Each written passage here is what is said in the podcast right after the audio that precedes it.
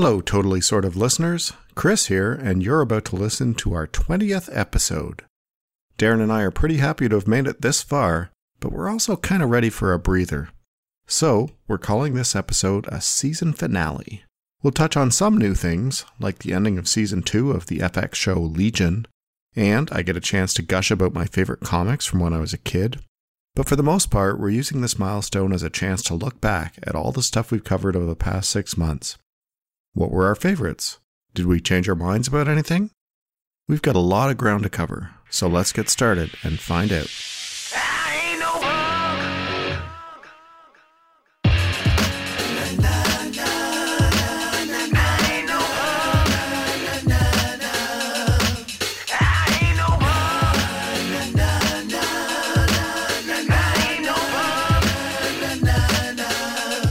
Welcome to Totally Sort of, the podcast. It's sort of like a review show and totally like catching up with your best friend. I'm Darren. And I'm Chris. We're going to let you know what you totally need to check out and what is sort of worth skipping.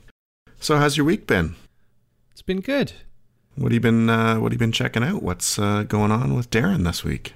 So I went to work the other day, Okay. and the place where I go down for my breaks and the door that I go in to get into my building, right in front of the door, there was a, a placard on the sidewalk that said, The Boys, cast and crew, seventh floor filming. And I was like, Is that The Boys, the comic book? So I look, and sure enough, it is. I'd heard rumblings that they were going to make this, and it's actually Seth Rogen and uh, the other people behind Preacher who are making it. cool. And sure enough, it said they were filming in Toronto, and I was like, "Oh man, now I'm gonna have to spend a whole lot of my day down here hoping to run into Seth Rogen." So I, I took a lot of breaks that day, but I, I never saw Seth Rogen. Did you see anything interesting uh, film wise? Yeah, I saw a couple of people. At one point when I was down there waiting, uh, a couple of minivans showed up and some cast got out, and they were obviously in costume, but they were wearing robes. But I didn't see the two big names attached to it are Karl Urban, who's playing the lead character Billy Butcher, and uh, Elizabeth Shue is also in it. I didn't see either of them, but I saw some of the other actors as they got out of the uh, minivans and went up to the seventh floor where they're filming. There's a super fancy event space on the seventh floor of my building, and that's where they were filming. Tell people about the boys comic. So, The Boys is a comic by Garth Ennis, who is the same writer who wrote Preacher. It is, in a brief, brief synopsis, a world where superheroes exist. A lot of them get overwhelmed by their fame and celebrity and do stupid and reckless things.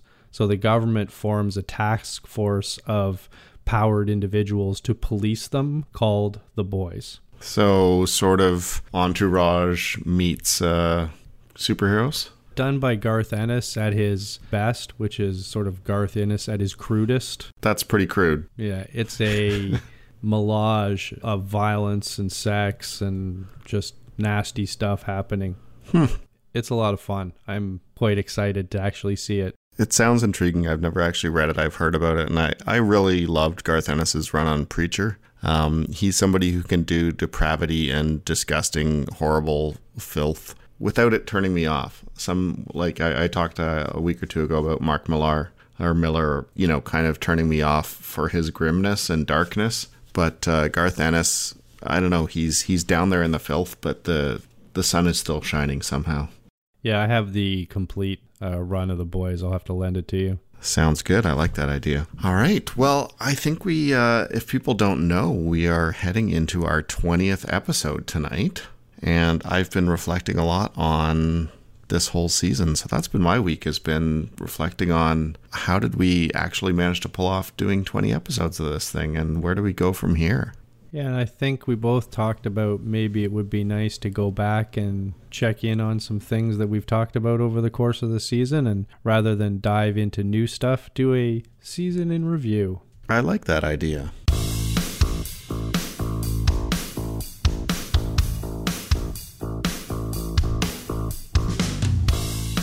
What's been percolating for you that you've really wanted to revisit or ask about?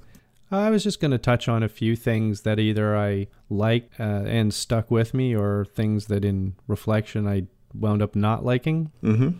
So the first one I had was we spoke at one point about a a mobile app game called Halcyon 6. Yeah, I'm really curious. Did you uh, revisit that at all? Because I actually introduced you to it, and I don't think I ever played it again. Yeah, you introduced me to it. I had a sort of long chunk of time to play it while we were doing this drive to Ottawa and back. Yeah. And I got into it and really enjoyed it. Shortly thereafter, though, I started to find it just too fiddly, particularly the combat. As you got more and more spaceships, and you could load, uh, your spaceships could have different loadouts of weapons and Yeah. armor and things like that.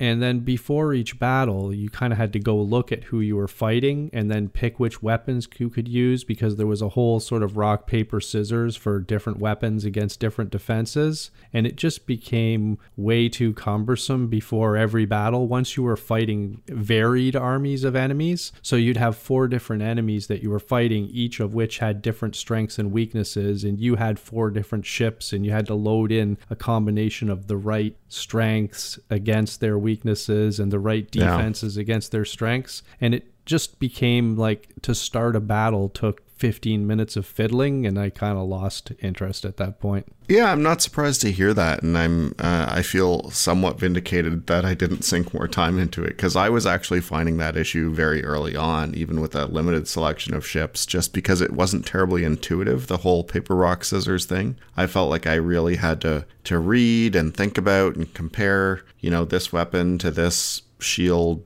or defense, and uh, yeah, really really fiddly uh, fiddly system that kind of took away from that game. That's too bad. In other uh, space combat news, uh, throughout the months that we've been working on this, I am still sucked into uh, the app for Star Realms. I am still firmly entrenched. You've been playing that for a long time. It's crazy. Every time, every time I think I'm going to get out, uh, they release something new. And the scary thing is that they've now introduced pay to play components. So, Star Realms, for people who don't know, and I don't think I've ever really explained it on the show, um, it's a great little um, small two player dueling style deck building card game. And the app for it is really a great app. It's free to play you know, just to get into it. But then uh, if you buy the full version, you can play online, you can play against opponents and campaigns. And recently they've introduced a weekly arena league, which basically each week there's a new flavor, there's a slight tweak to the rules, and you play uh, either to two losses or six wins. So it's a very, very addictive for somebody who's already addicted to the game, a very enticing kind of uh, play format, especially with ev- having a new variation each week. So, although I'm a little bit disgusted with myself that I'm still playing this thing, uh, I'm still having fun with it, and I'm amazed that they've uh, actually figured out how to, to keep me hooked all this time. Are you saying that you're still hooked and they're starting to now milk more money out of you? Yeah, all of these many, many months, uh, I had only ever paid, you know, maybe five bucks for the app way back when. And now they've got me into something where I'm potentially spending maybe two or three bucks a week. It's not a lot. You're basically paying credits for um, entering leagues, and uh, the leagues can go anywhere from two to eight games. And I just don't have time to play it that much, so I'm never going to play too many. But yeah, they're getting a little trickle out of me now. Well, good for them, I suppose. I'm just happy it's not like a sort of the standard uh, kind of uh, freemium model where you have to buy the best stuff to to be competitive. It's not that. It's just sort of entry fees for these leagues. All right. I was going to mention one of the last things that we decided to add to our roster of things we wanted to talk about was podcasts. Mm-hmm. And you got me into one called Reply All, Yeah, I like that one. which we talked about, which is sort of a technology and internet. it's kind of tech centric, but it's really good people stories generally. So I have found I quite like it. And part of why I quite like it is that it enables me to talk to my teenage son, who's sort of a like online, you know, Instagram Yeah. uh, meme machine, and particularly the episodes that they do this uh, thing called Yes, Yes, No. Have you listened to any of those episodes? I'm not sure. So they basically find a tweet that is super popular but very obscure, Okay. and they they go they look for one that the three of them two of them understand what it means and one of them doesn't. Okay. then they basically go through the path of explaining it to him so that they go from yes, yes, no to yes, yes, yes. Yeah, I have heard this. It's it's pretty pretty cool. It's like a uh, it's like a, a history lesson in memes. They just pick these obscure tweets that have hundreds of thousands of likes and shares that when unless you know the background to it they seem completely meaningless and then explain to you what they mean and why they're popular. Yeah, it's pretty cool. Uh, pretty cool sort of micro study in the in joke and and memes in a lot of ways are like callbacks and in jokes that just uh, reproduce way faster than they ever used to. Because really, the only format that these things used to work on was like sitcoms or weekly shows, and yeah, now they can just sort of breed at the speed of light. So I have enjoyed it, enjoyed those particular episodes, and enjoyed that now I sometimes understand things my teenage son is talking about. Nice. Uh, I was going to give you a little shout out for introducing me to Song Exploder. I was actually just listening to it a couple of hours ago. It's uh, a podcast that basically takes a song from almost any genre and they interview one of the creators, whether that's the composer or the artist, and break it down, explode it out into all its little parts. Um, it's a really good listen. I've enjoyed it quite a bit. I think my only limitation is that I want to hear more shows on songs that I, I know and care about. It's also interesting to hear about songs that are new to me or artists that I'm not particularly into, but it's I enjoy it more when I know the artist. That's the only thing holding me back, but it's been a lot of fun. Yeah, my first experience with it was just to cherry pick all the songs that I knew in their episode list, and those are a ton of fun. But I, I agree, it's not quite as the same to do a song that you've never heard before, but I still have enjoyed those episodes as well. Uh, next on my list was Cloak and Dagger, which I think we talked about twice once when the trailer came out and once when it was about to launch. Yeah, and I haven't actually seen this, so I'm I'm looking forward for your 20 second review. Yeah, not going to give anything huge away, but uh, we talked about the problem that you had with this whole being a, a black and white, literally story about uh, a girl who controls light and a boy who controls darkness, and sort of the dated nature of it that the boy is, of course, black and the girl is white, and uh, whether that was really going to play uh, in the 2018 the way it played in the 80s in the original comics. They changed the origin story, which I really wanted to dislike, but the whole time I watched it, I thought it just worked better. The original origin story is that they're both junkies and they get some tainted drug that interacts with whatever Yeah. mutant abilities they may have had dormant and gives them these powers. In this one, they have them both exposed to a, an accident that brings the two of them together. So it also sort of explains why their powers are linked, that they're both uh, exposed in the same way to the same accident as children, and then loop around to coming in contact with each other as teenagers. Yeah. And so I wanted to dislike it, but I thought it was really well told and worked better. And they pulled me in by using sort of the cause of the accident being Roxxon, which is sort of a huge uh, figure in the Marvel universe of this sort of big, uh, nasty capitalist industrial Sure. giant that. And so they they pulled me in by using a sort of Marvel Universe staple and then tying the story together. So I quite liked it, even though I wanted to dislike them disrupting my version of what is canon as an origin story. Uh, they then sort of twisted up the idea that you would get because um, you you have this idea that you've got this nice white girl at the beginning and the the young black kid who look like they're going to be oh the upper class mm-hmm. white girl and the street black kid. And but then when you find them later on when they meet each other the young black kid is now a young black man going to a prep school living in an upper middle class black family. And the white girl uh, who loses her dad also as a result of the accident, is living in a trailer park with her mom and stealing on the streets to survive. So they kind of swapped around the expected roles, and I, I really liked it. It, it. it worked. So I've only got two episodes in, so that's really all I've seen thus far, and I like it. I'm having a little difficulty with it being in New Orleans rather than in New York City. I'm kind of missing the New York City flavor that the original story had. I wonder if it's keep them away from the other heroes so we don't have to explain why Yeah. no other heroes are involved. That would make But, sense.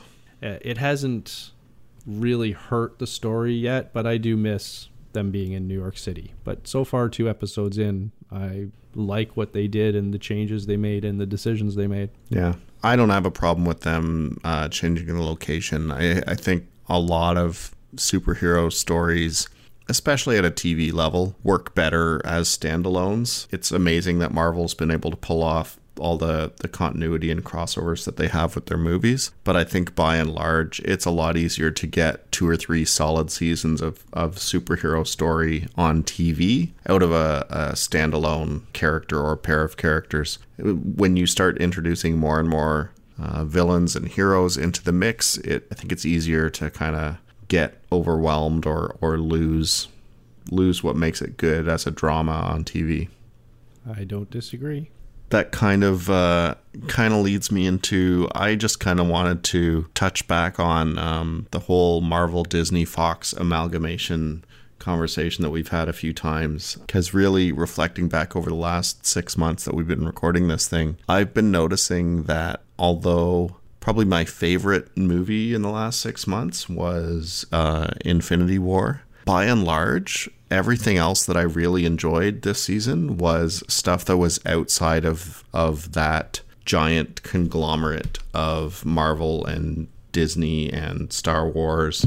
I'm I'm really kind of getting oversaturated with uh, the sequels and the shared universes. I, I the things that really stuck out with me and that I really enjoyed were self-contained or indie pieces this year. What are some examples? Uh, so we talked about the Terror, a little kind of broody horror show on um, AMC that we just finished recently, and it was um, really a very bleak uh, series throughout, and it didn't didn't get any better. It really just got worse and worse, but it was. Uh, it was enjoyable. I really liked it for what it was, and it was something that I'd never even heard of before it came on. So that was kind of cool. The End of the Effing World, that was a little BBC series, which I didn't realize at the time was actually based on a graphic novel. Those little self contained things I, are really what stands out to me and things that I've really enjoyed compared to the overall Jessica Joneses and Black Panthers and some of those things that were fun, but they didn't, you know, they weren't my highlights. One of the things that we did in a take home top three was uh, shows that went on too long. Mm-hmm. And I was going to throw out one briefly. I, I think I talked about it briefly, but uh, I'm pretty sure Arrow, the Green Arrow show on the Yeah. CW, has gone on too long. Uh, we have six episodes left on the PVR, and my wife was just like, That's it. I'm done. You can watch the rest of the season if you want. I'm out. Yeah. Too many characters, too many heroes, I tell ya. I don't get it because Green Arrow, part of the story in the comics and part of his lore is like he's the loner, Yeah. and they have to have a team Arrow constantly on this show. I Hmm. that and I will never be able to accept that he is not romantically linked to the Black Canary character on the show. Like that, Green Arrow and, and Black Canary have to be together, and I just can't get over it. Yeah. Fair enough. Um, so in terms of other TV uh, comic book properties, I know we're we're doing more recaps, but um, I think you finally caught up on Legion. We've both seen the whole season of uh, second season of Legion. Yeah, I did. I wanted to do a brief update and do the trick of blending it into a bunch of other things that we talked about over the course of the season. Okay, go for it.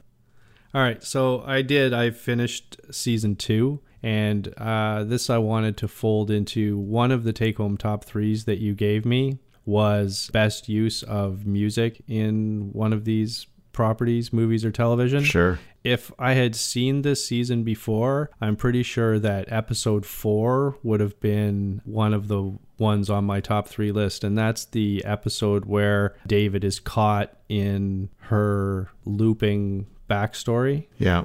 in her mind.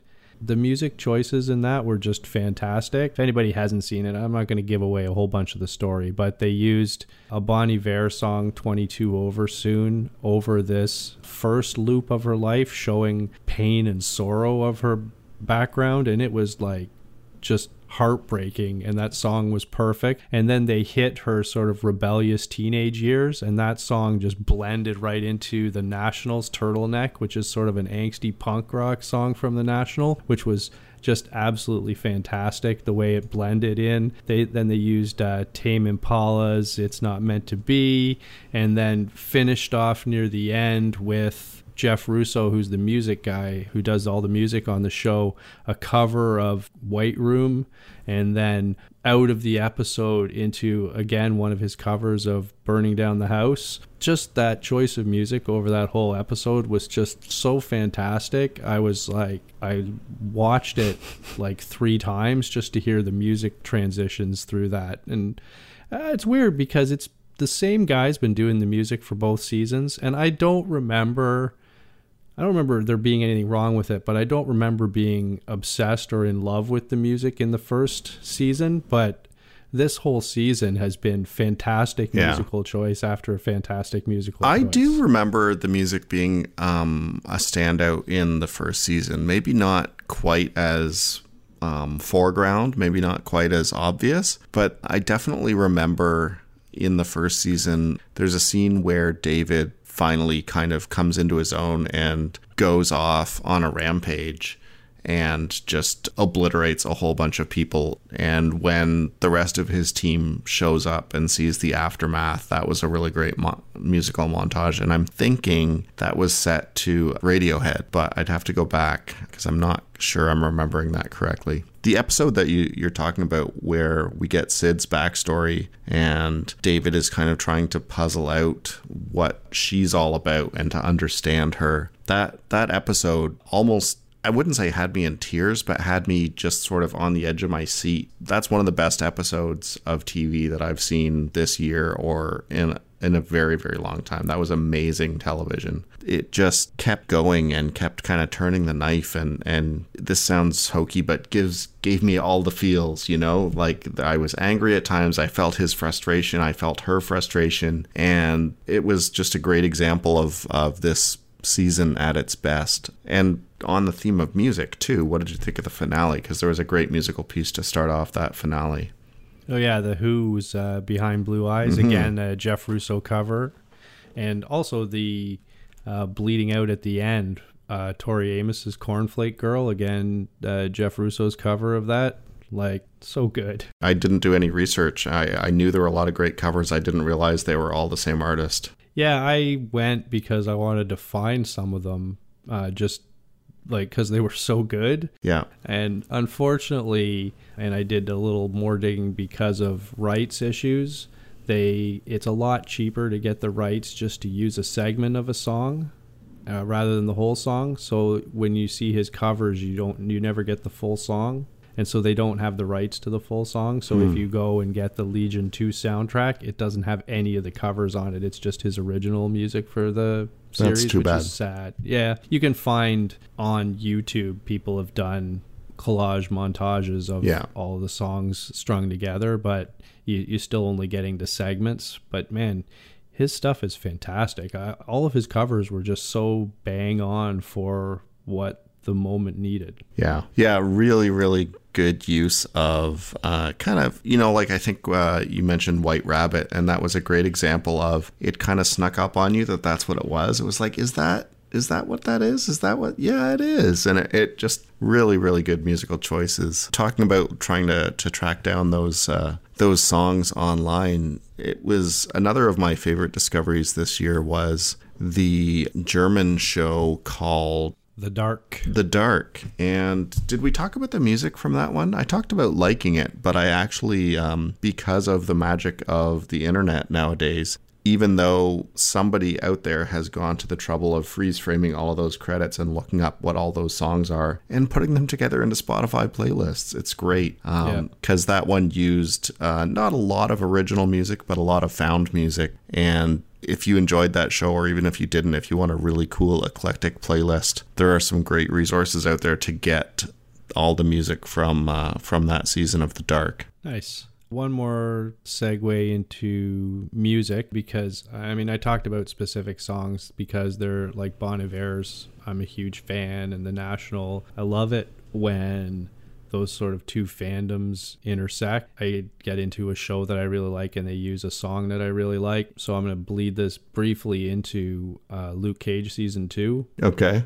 Have you had a chance to watch any of it yet? I haven't seen it at all yet. So I happened to catch watching the trailer about a month ago when it first came out that they were showing a clip of Paradise, the club in Harlem that the villains run. Mm-hmm.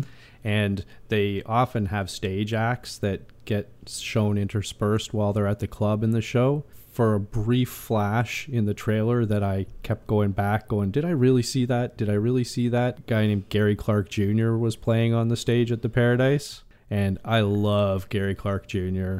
Like, I've seen him every time he's been in town. I'm actually coming home uh, a three and a half hour drive from the cottage this uh, summer to see him play in Toronto and then driving back up to the cottage. Nice. And uh, so I was like, that is, I'm sure that's Gary Clark Jr. So I I just kept looking, and then eventually I went searching, and somebody indeed verified it was Gary Clark Jr. So I'm wondering how deep do I have to get into the series uh, this season to see Gary Clark Jr. on stage?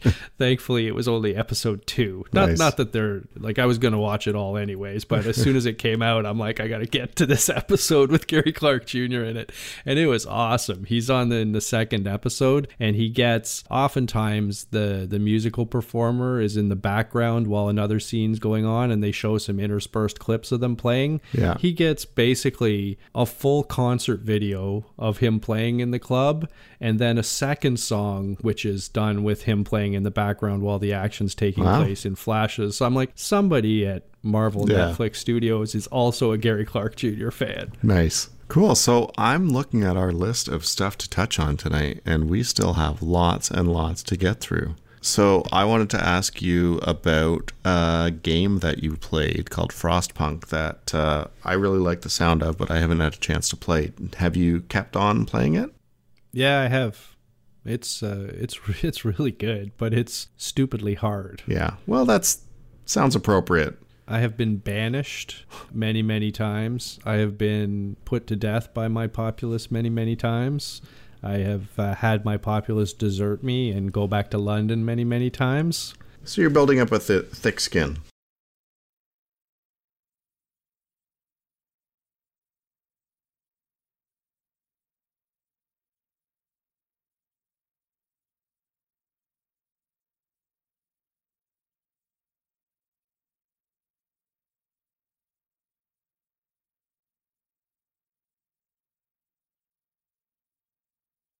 Mm-hmm. uh, to go um, look for survivors because the people in your town want to know if anybody else is still alive out there. Okay. And some of them are expecting family that were in other groups that were supposed to meet there. So to keep your populace happy, you eventually have to form these.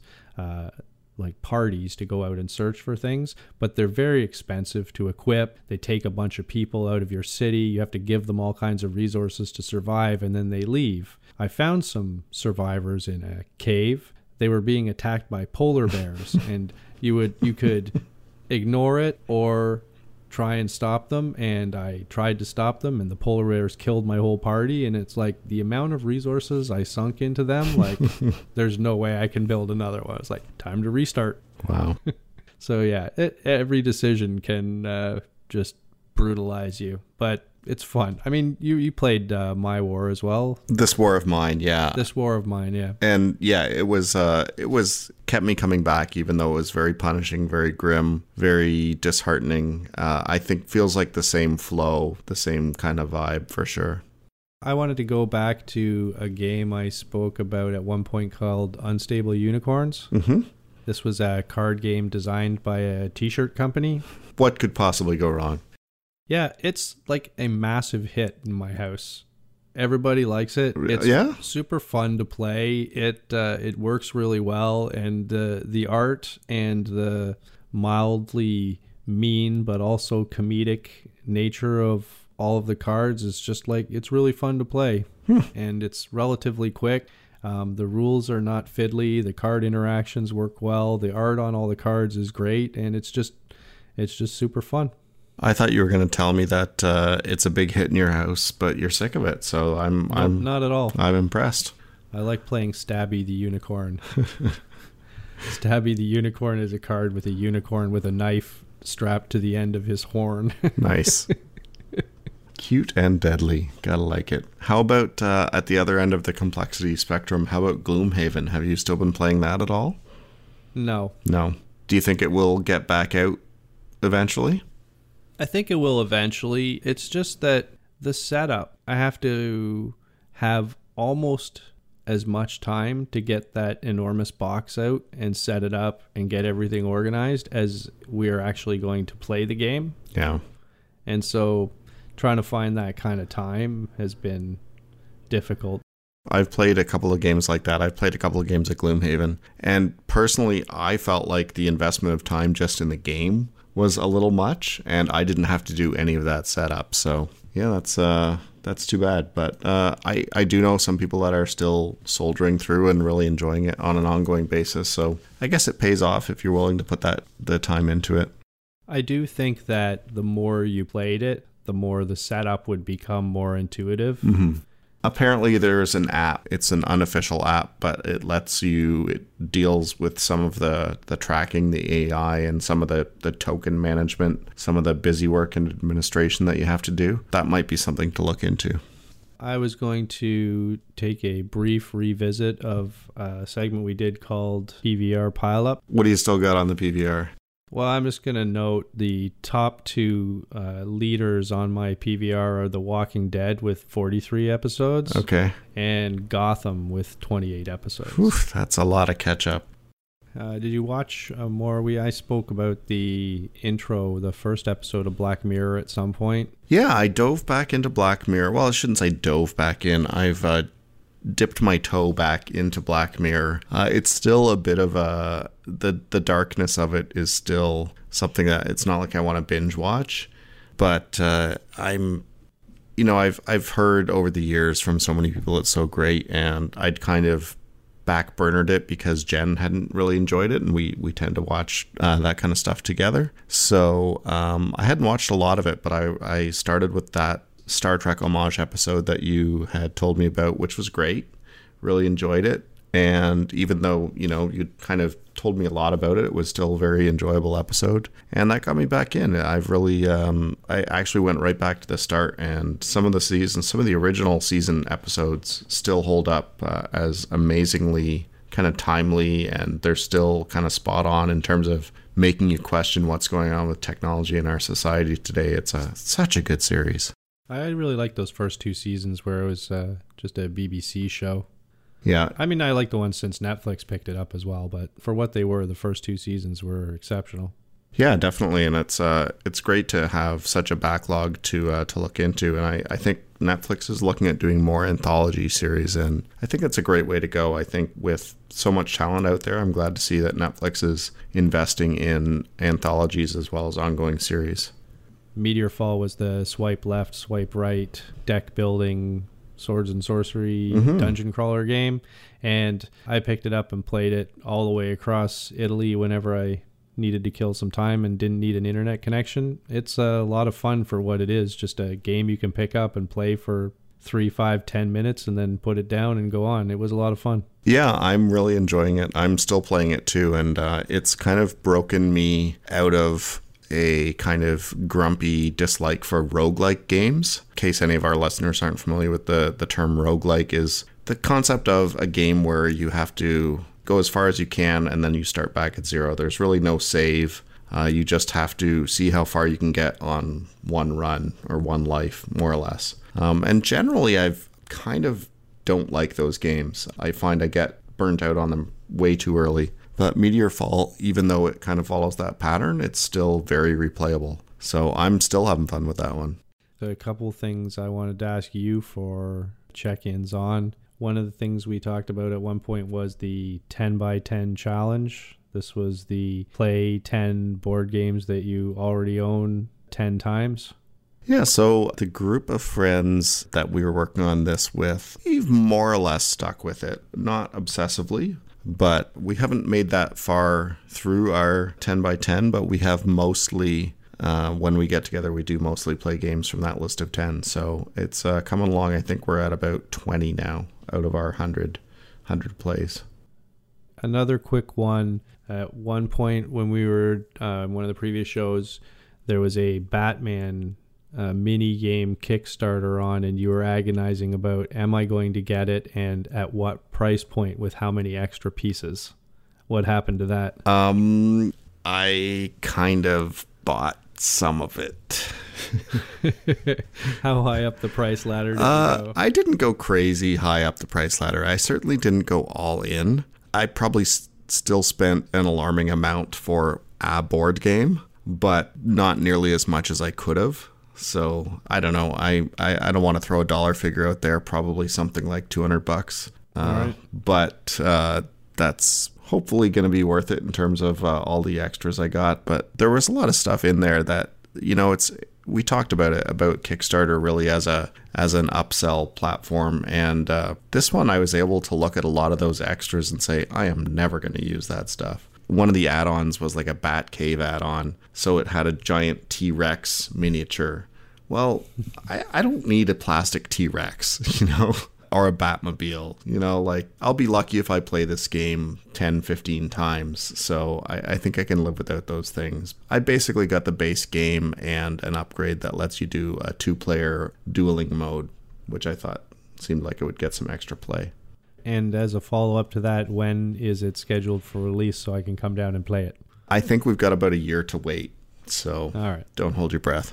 I also saw from something you posted on Facebook that after I had mentioned Coco in an episode, the uh, animated film, you watched it. I did. Uh, we had uh, Jen's mother and sister staying with us for a week, and was kind of that painful. Hmm, what do we put on TV that doesn't have tons of swearing and gunplay? That week they happened to release Coco on Netflix, so I pulled it up, and wow, it was every bit as good as you said. I really, really enjoyed it. I think you talked about the visuals and the music, and those things were all great. And the way they incorporated lots of Mexican culture without being obnoxious about it, that was great too. One thing that I really enjoyed about it was just the actual story arc itself. I'm one of these people who, when I see a movie, my analytical brain tends to shut off. And I'm just, if the movie's good, I'm in there for the ride. I don't see twists coming. I don't analyze things. And this movie had a couple of twists.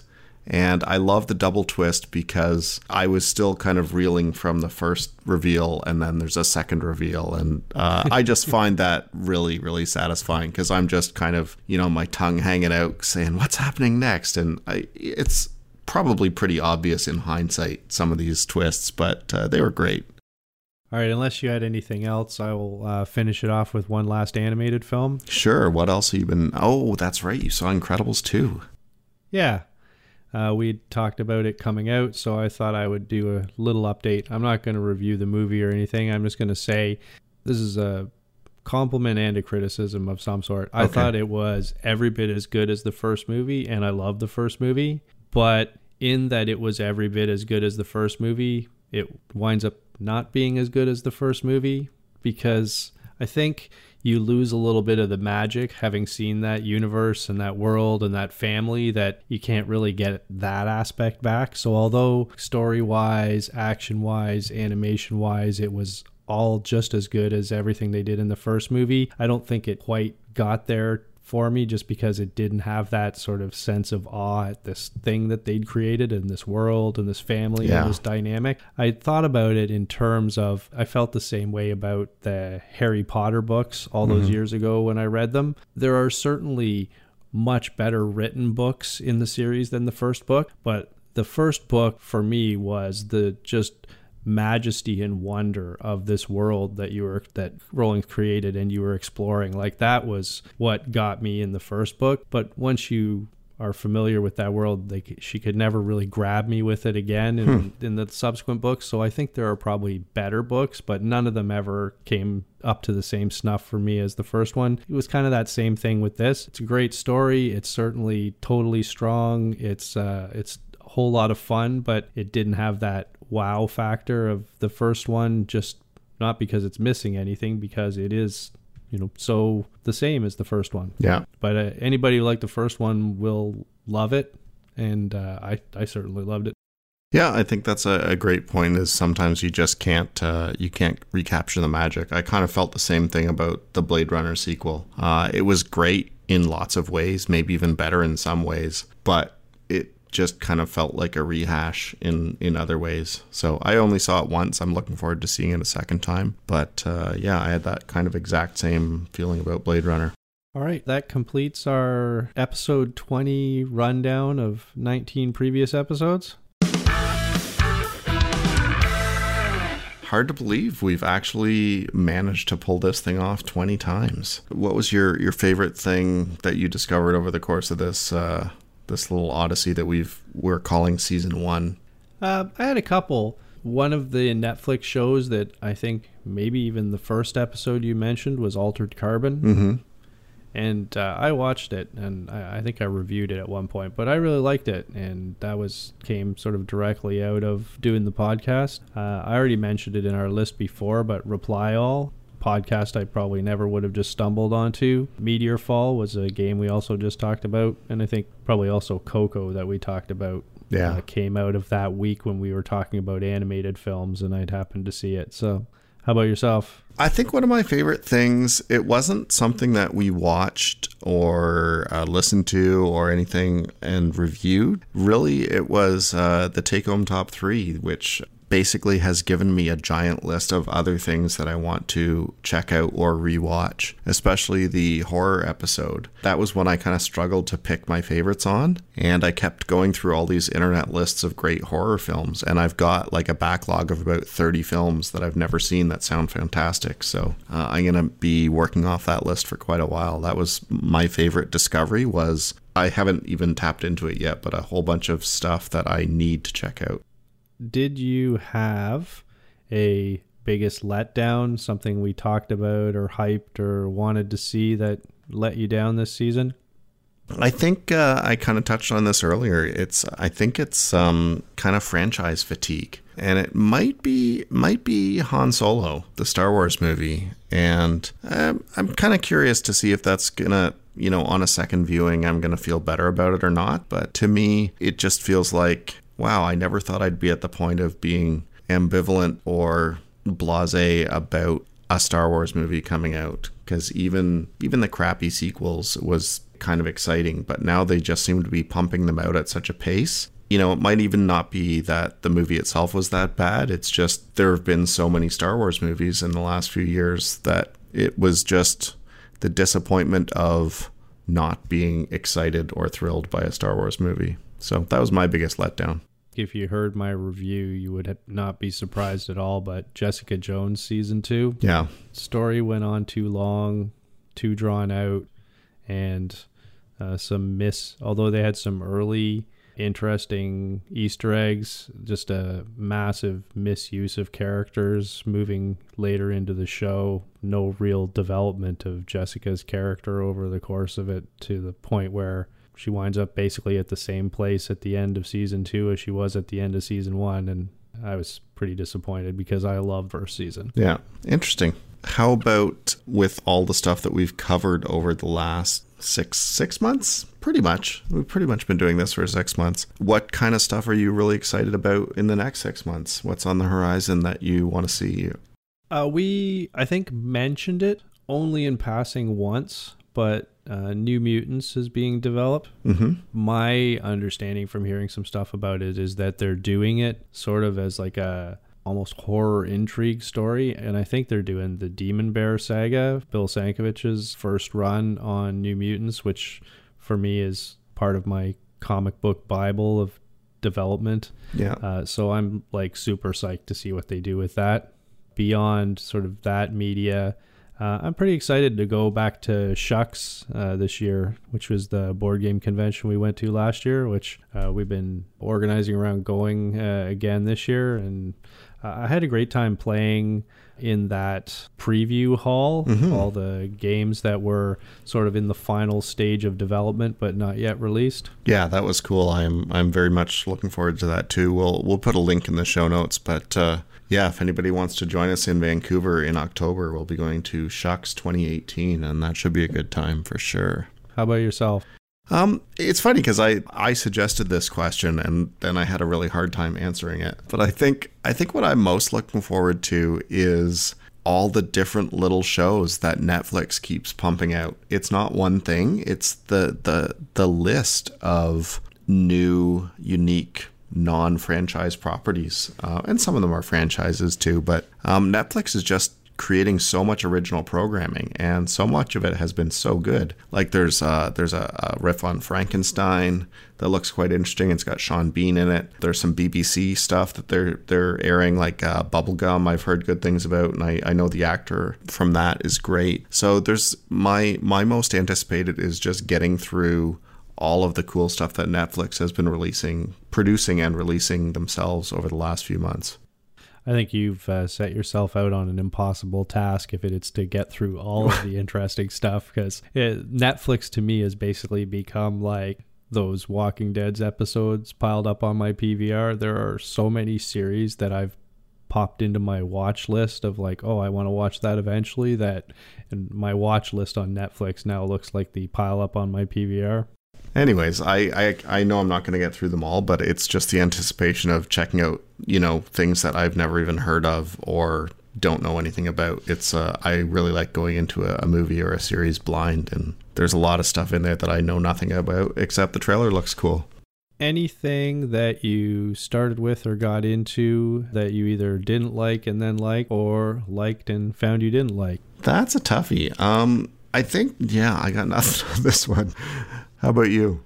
I'm going to give people a bit of a uh, warning of sorts for something that I pumped pretty heavily when I first got into it, and that's the comic book Rat Queens. Okay. The first two collected volumes are absolutely fantastic, and then the artist left, and it's a long and twisted story, but it looked like online when I went to go find out what the hell happened. The artist was charged with domestic abuse, and so they canned him. And I thought I really wanted the person who replaced him to do well, and they didn't. And I the art kind of deteriorated, and then as the art deteriorated, the story deteriorated, and then there's I think it got canceled for a while, and then came back, and they jumped in time from Hmm. portions of the story. It really kind of fell apart coming to the end. So if you want to go back to my recommendation, read the first two collected volumes and potentially call it quits there because it sort of descends pretty deeply in, in, in the later stages. Loved it at the beginning, lost me at the end. Well, not everything that's great has to go on forever. I wanted to give a couple of shout outs to uh, some of my regular listeners. Um, I don't know about you, but uh, one of the best things for me about doing this this week in week out has been hearing from uh, some of my friends and family that that listen. And uh, I wanted to say thanks to Dave for his lengthy texts every week after he's listened to the episode. I hope to God you're using transcription or something because if he's actually typing these things, they're way too long. Thanks for listening every week, Dave, and also uh, to Jamie and to Luke for uh, for the feedback, positive and negative. It's always great to hear what uh, what people are thinking about what we do. All right, I'll go with uh, my friend from work, Esther, who uh, on Thursday mornings when we haven't got our shit together and put up an episode on Wednesday night, always asks me why was there no episode this morning? what am I supposed to listen to on the GO train in the morning on Thursdays? Yeah, it's a great feeling. And uh, my nine-year-old nephew, who is also a uh, faithful follower, and my sister sends me pictures of him sitting with his iPad and the headphones on, uh, listening to the podcast. Excellent. Yeah, so actually, I should say too, uh, for anybody who's listening and who's been uh, been following us along, we're going to be asking you uh, more formally for your feedback. We're going to put a survey up, and we would love for you to tell us what you like, what you don't like. If you have any ideas for what we're uh, what we what we're going to do in the future, uh, I think Darren and I are both uh, we've enjoyed this a lot, but we're looking to take a bit of a break over the summer and kind of take that feedback and get some new ideas and come back and uh, be better than ever in in a few weeks or a month or two. I don't know. We'll see how long it lasts, but we're coming back. But we want to uh, want to tweak the formula a little bit, and we'd love to have your input on that. All right, for our last episode, we also have our last take home top three. Yeah, and this was a great one. I have to say, uh, this is a perfect one for me to end the season, you asked me to, to think about or name my three most influential comics getting started as a comics reader. Is that fair? Yep. So I really went with early, early, early stuff. Um, a lot of my, if I were to give some also rans or runners up, when I was actually getting into comics as a as a teen or a tween, um, which was about when when we met and we got into our, our love of comics. Um, I really enjoyed Alpha Flight, some of the Chris Claremont runs on X Men. Those would would have been some of my uh, picks if I was getting into sort of me as a comic collector. Um, but I really wanted to focus on the comics that I most remembered as a kid. And so these are actual more like single episodes or single issues rather than uh, than arcs or, or series. So actually, I should. Uh, one of them is is a later one. Um, so my number three slot is the Surtur Saga. So this is the Mighty Thor issues 337 to 353, which ran from uh, 1983 to 1985. Do you know? You know, you must know these comics. Oh yeah.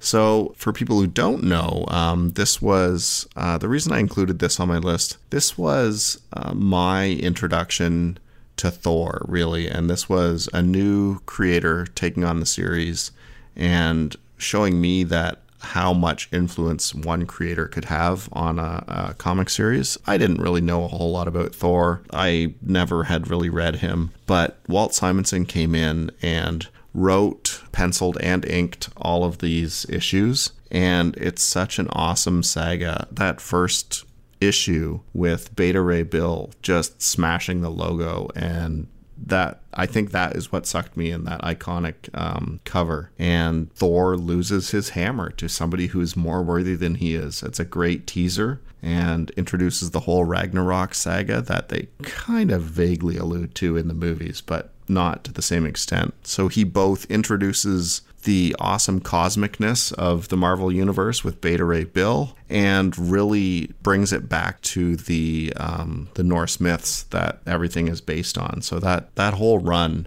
twenty some odd issues, is just an amazing run of comics. Absolutely, it is a great great thing. The whole Beta Ray Bill thing was fantastic. Yeah, can't fault that selection at all. Yeah. So so after having said that I was going to focus on my childhood comics, that's the one the one out of three that wasn't.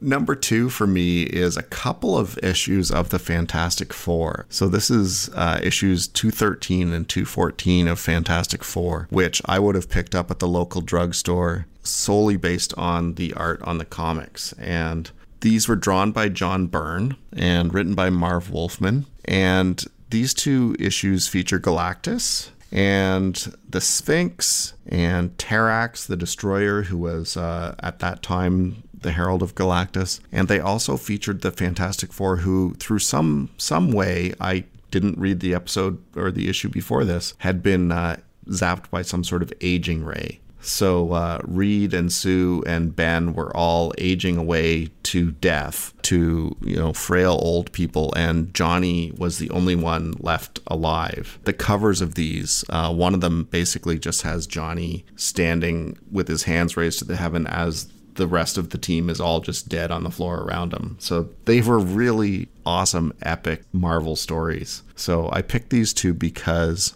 they kind of showed me just how epic and crazy the Marvel Universe could be with uh, Galactus and the Beyonder and all of these, uh, or not the Beyonder, um, the Watcher.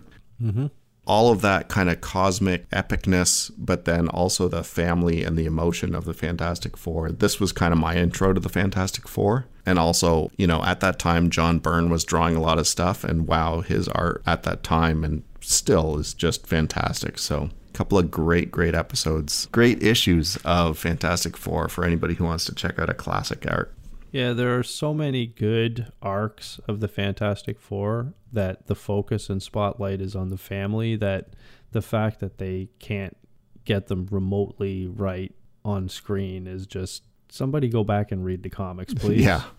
Yeah, someday somebody will get it right. That would be great to see. Okay, so that's going to bring me to my my number one pick, and uh, I was so happy to have an excuse to to talk about this because when you gave me this assignment a couple of weeks ago, this one issue uh, came to mind immediately because I have no problem saying what my favorite issue of a comic book is, or what my Desert Island comic book would be, or what one comic I would give to a kid who wanted to know about comics or Spider Man. So, this is the Spectacular Spider Man magazine number two. So, it's an oversized issue. I have no idea how I even got this comic as a kid. It came out in 1968, it was reprinted in 1973. I'm not sure if I originally had the reprint or this issue. Does Spider-Man fight the the Wolfman in this one? Uh, no, this is uh, Spidey versus the Green Goblin. All right. So this is my all-time favorite comic for so many reasons. For one thing, Spider-Man is head and shoulders above any other comic book hero in my mind. I was just, you know, to me comic books are Spider-Man, superheroes are Spider-Man. That's he's always been my favorite. And this one issue uh, so it's written by Stan Lee. It's drawn by John Romita and inked by Jim Mooney. The art is great. The story is great. It's a huge story for a single issue.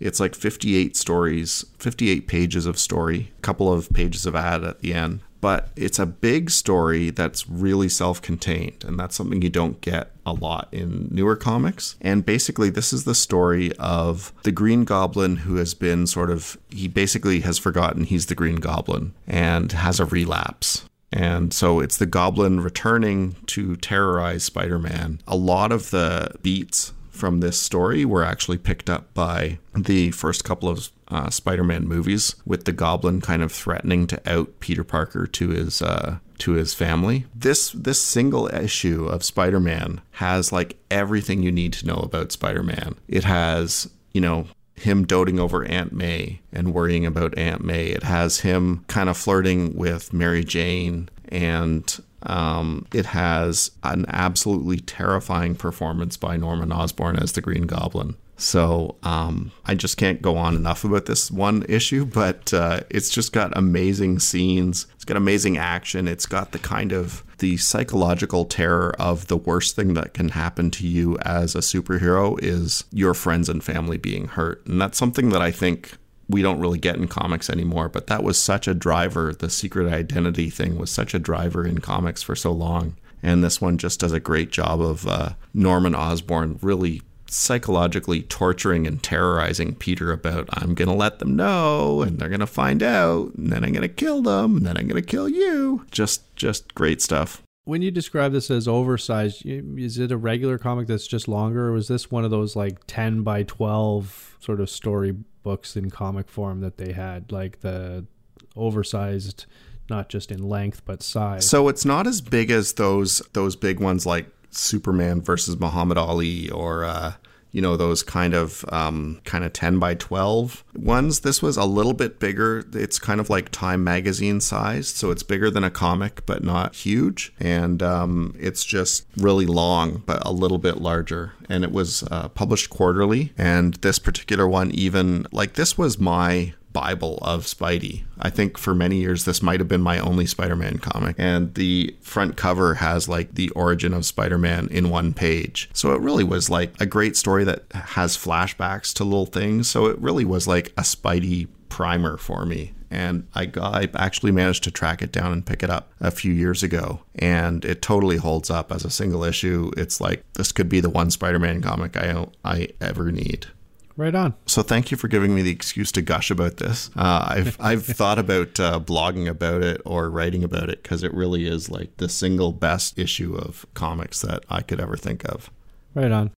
So your homework for this week is oh wait you don't get homework for this week because we are calling it a season finale.